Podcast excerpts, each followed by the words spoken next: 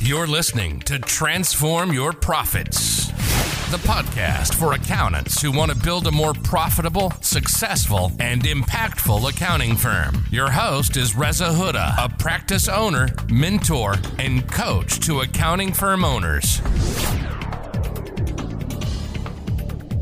Hello, and uh, welcome to today's episode. And I'm going to be talking about uh, a topic which is a particular expertise of mine.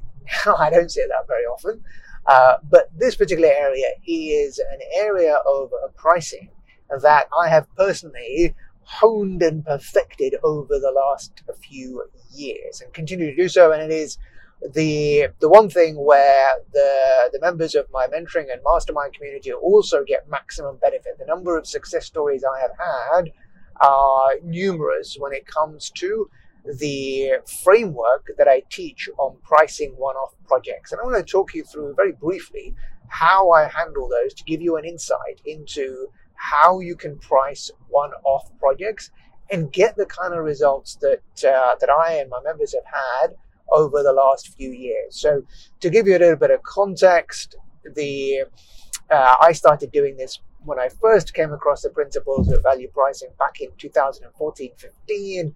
Uh, and I started putting in, uh, I started putting in action what I was learning. Uh, I got my first big win.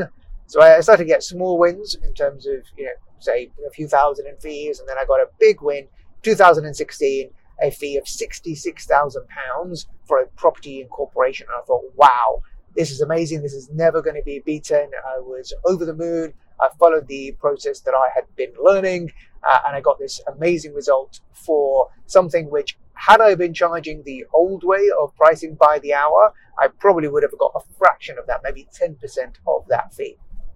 Not only was this a, a great fee for us, but also the client saw value. The client was happy to pay it.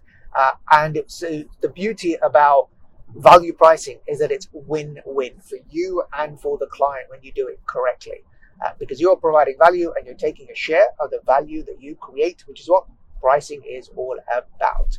Uh, so that was 2016 two years later uh, i had another opportunity for uh, for pricing a big one-off project.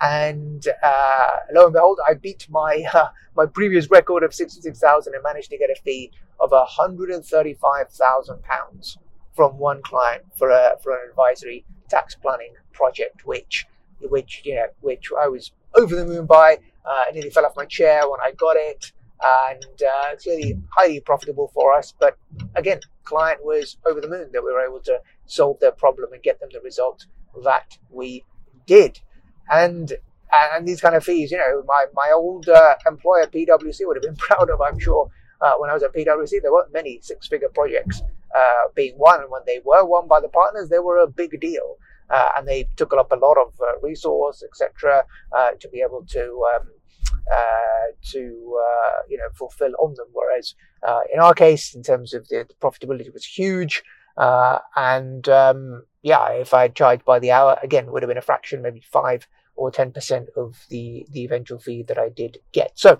how on earth can you, how on earth do I uh, price up these projects? I'm going to share with you the process that I use so you can take some uh, takeaways and try and implement this for yourself. And of course, if you would like uh, a bit more help on this, I have uh, recordings, I have templates and proposals that I give out to members of my mentoring community. So if uh, if you like the sound of this and you want to spend a bit more time together and get access to me and get access to my templates and my training and my video training, then you know go to my website uh, forward slash mentoring uh, or forward slash mastermind and enroll in the program and you get access to all of that uh, when you join. So anyway, I'm going to share with you some nuggets that you can take away and start to think about and start to implement. So, what is the first step that uh, I adopt when pricing a one off project? So, typically, you may have uh, instances where a client comes to you and uh, there's something going on. They say, you know, I, have heard that uh, the client says to you, you know, I um, uh, I've heard that you can do this. Is this possible? So, you know, they've heard maybe uh, through a friend of theirs that undertaken some sort of uh, exercise of restructuring or whatever to put themselves in a better position to save tax. They come and ask you for it. Or there's something going on in the client's life. Maybe they are buying a new business. Maybe they are um, uh, you know they've, they've got a they've got a, a, property portfolio and there could be some advantages in incorporating and you've got a, a proposition that you can share with them. Maybe there is some cleanup work required. The, anything that basically is outside the scope of your normal recurring services re- and requires a separate price to be applied. Now, typically, I'm guessing your default is when you don't know how, how long it's going to take you, then you default to charging by the hour. And that's exactly what I used to do as well. That was my default when I didn't know how to price something, when I didn't know how long it was going to take, then I would just charge by the hour because I didn't really want to take the risk of uh, getting into a position where I was out of pocket because back then I believed that what I was selling was time until I realized that actually, no, we're not selling time. Clients don't buy time from us, they buy a result, they buy an outcome, and they buy a solution. So this first starting point is to actually get uh, get better at diagnosing what the problem is. Now, too often we we jump to uh, prescribing the solution without actually understanding the problem, without diagnosing the problem. Now, a good doctor will tell you that uh, prescription without diagnosis is malpractice. Now, the good doctor will tell you that, and a good accountant should as well diagnose before they prescribe, which is why we need to get to know what the extent of the the work required, the actual outcome that the client is seeking before we can look to price something. So typically, because we're so busy and we don't know how to, we don't have a system or a framework to follow, we default to the billable hour. But if we just took some time to actually understand what is the client looking to achieve here, what is the tax saving there they could potentially make, what is the cost of them not taking action? So perhaps there's some cleanup work required, and uh, they have to, uh, if they don't uh, clean up their records, then there could be you know uh, thousands of pounds at stake because they don't know what their debtors are, or uh, potentially there could be some uh, VAT underpaid, in which case there'll be some penalties that could be applied the cost of not taking action. If they're looking to buy a business, you know, what is the what is the value uh, of that business? What is the, the potential uplift? If you're doing some uh, um, uh, some work where you can add uh, where you, where you can potentially add some uh, some pounds to their bottom line, what is the uplift they're looking to make? So you need to come up with a number, and you can only do this if you take some time to really diagnose the the problem or the potential situation that you can achieve, the potential goal that you can achieve for the client. So take some time to diagnose the situation first. Do a proper fact find. It doesn't matter if it's going to take you a few hours, that's okay. Because my philosophy is that you give away the advice and you charge for the implementation. It's easy to give away the advice once you've actually got a handle on the problem to tell a client, yeah, I think you should do this, you should create group structure, or you should incorporate, all well and good. But who are they going to come and ask when they actually need to do it? So give away the answers in terms of the advice required to do it. But when they actually need you to do it, to actually put it into action, that's when you charge. You charge for the implementation and you can charge a value based fee for that to make sure that you're fully recovering any initial time spent in uh, any investment spent, uh, as I would call it, not, you know, it's not lost time in actually coming up with the solution for them. So that's what I would encourage you to do. Get better at the, the, diagnosis phase. So let's let's work with an example. So if someone came to me because you know we have specialized in property, if someone came to me and I saw an opportunity for them to incorporate their property portfolio uh, to end up you know, saving uh, thousands of pounds per year in income tax and uh, making uh, one-off uh, capital gains tax saving. So what I would typically do is, I mean, I charge for initial consultations, but if you don't, that's fine. It's not a problem. You have the initial consultation. You figure out, okay, you do the you do the fact find. So you find out, right, what it is that um, they're looking to achieve. What is the potential saving? Get all the information that you need in order to be able to advise whether an incorporation would be in their best interest or not. So the fact find stage is to find out, right, okay, well, you know, um, well, what's the size of your portfolio and, uh, you know, what is your current tax position? Um, you know, we talk to them generically about yes, well, potentially if you if you meet this criteria, then yes, you can incorporate the portfolio, and these are the savings that could be had. Nothing specific at this stage, just generic. And, uh, you know, if they're bought into it and say, oh, that's great, what's the next steps? We say, right, fine. Well, we need to undertake uh, a fuller review of your current circumstances, and then we can come back to show you what the potential savings can be and the investment to make this happen if it is appropriate for your circumstances. So we would then, at the end of that meeting, you know, make sure that we request everything that we need to go away and do our calculations and then be able to present the client with a proposal that shows them what their savings are going to be, how much they stand to benefit, and then what the investment required is to proceed with the particular course of action that we are suggesting.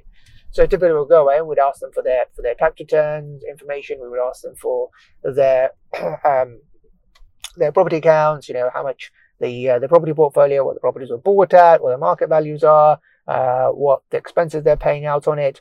So we can take that data and we can then come up with a proposal based on their circumstances. And then what I would do is then at the end of that first meeting, book a date for the next meeting and say, right, okay, send me this information. And then we, uh, you know, we agree a date for the next meeting. And in that next meeting is then, we would then present the proposal. So in between that meeting, what I would then go away and do is to present, is to create my proposal. And I call it, I've got a nine step framework of, of creating killer proposals, which help me to get those big value fees that I spoke about earlier. So I would then go away and I would take their information and I mean, we've got now, because I've done it quite a few times, I've got templates, it's very easy for me now to do it. I get one of my team members, give them the information, they go away, they put it into our template and bosh, uh, it's ready. But if you're doing this for the first time, it might take you a couple of hours, which is fine because the client will get a lot of value from this exercise and they will see you as the expert and you stand a higher chance of winning that proposal when you follow this process. So you go away, I you create the proposal, and what I would tend to do is I just in the proposal just reiterate their current position. So this is where you are. You know, you've got this many properties, this is the market value, this is the the cost, this is the inherent gain, uh, this is the your you know as as it stands, you know you are paying X amount of tax um, every year, so they can see you know what their kind of effective rate of tax is, and then we say right, okay, well you know there is a, a potential solution to incorporate these are the key considerations, these are the key risks. And then we talk about the benefits, right? Okay, well, if you did this based on your circumstances, if you incorporated, you'll be able to see income tax savings of X amount per year. You'll be able to see a one-off CGT saving of X. You'll be able to and realize, you know, stamp duty savings of Y. So then we show them clearly the benefits. And then we lay out, right, okay, well, these are the risks. This is what we're going to have to overcome. We know in our minds whether it's a good case or not. Otherwise, we wouldn't be pursuing it. If I already knew from the initial conversation with them that they weren't going to meet, they blatantly weren't going to meet the criteria of an incorporation, that I won't pursue any further. But having deduced, you know, because you know, because I've done this before, because I have knowledge in this particular area, I'm able to quickly gauge whether it's a goer or not, and whether I'd be prepared to pursue a property incorporation case. Nothing is ever guaranteed. That is the thing, and that's what we need to keep reminding our clients that it's not a dead cert.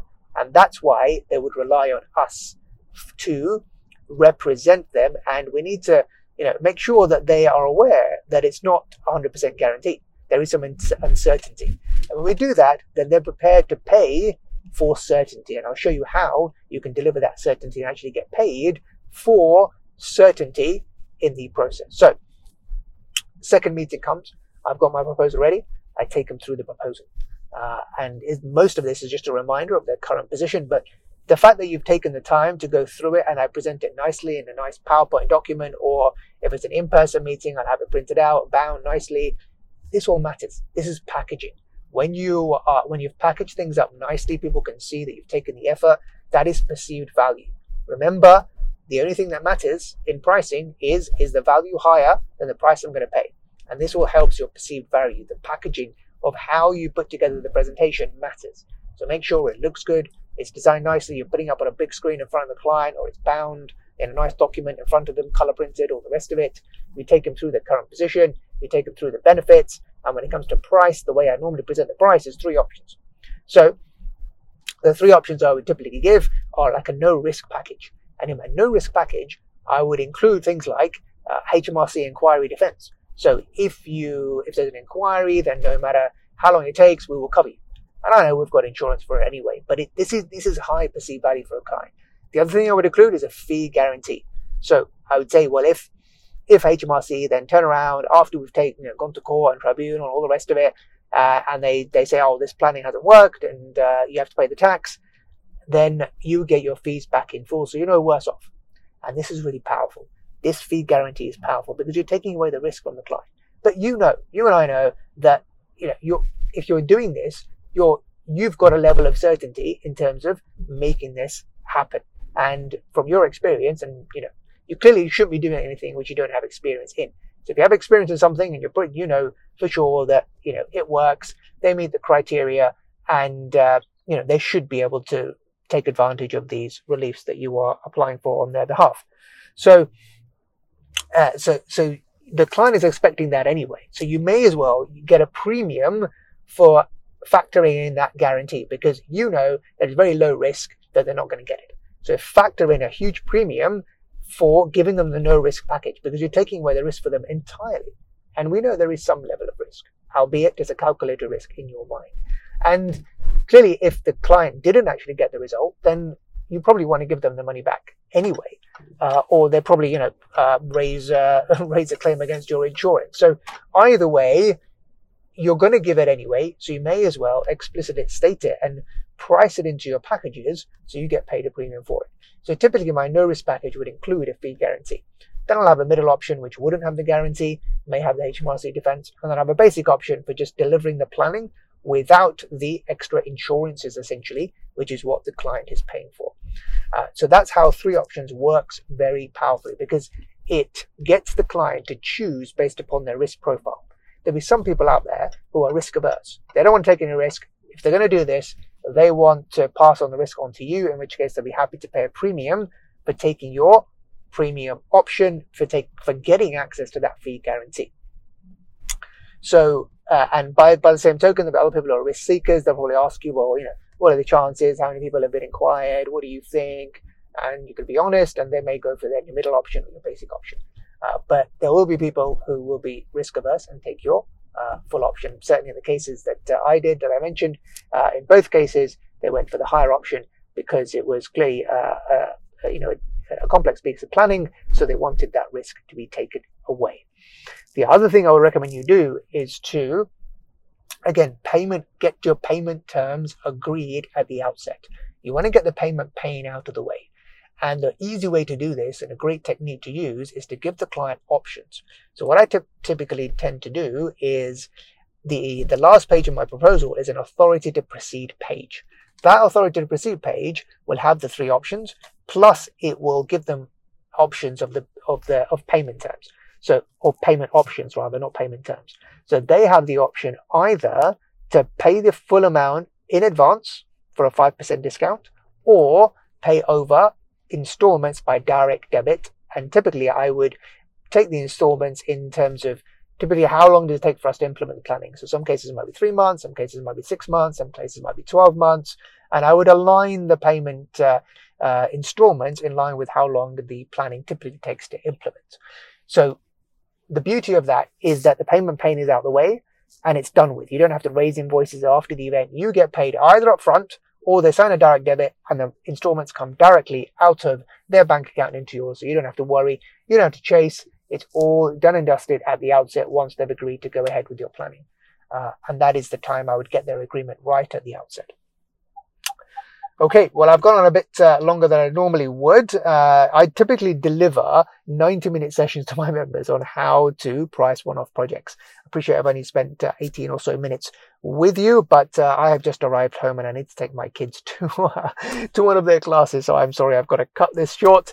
Uh, but if you found this episode useful and you would like to know a bit more about this process, then drop me a line on LinkedIn and I have a resource to share with you. So Drop me a on LinkedIn if you want to know more. In the mentoring program, I do live sessions on this for 90 minutes. If you're interested, then go to my website. There'll be details on how to join.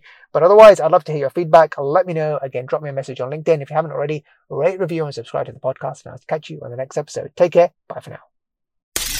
Thank you for listening. For more free content, videos, and resources, visit www.rezahuda.com. And if you haven't already, come and join the community in our Transform Your Profits Facebook group, where we support each other to build more successful, profitable, and impactful accounting firms.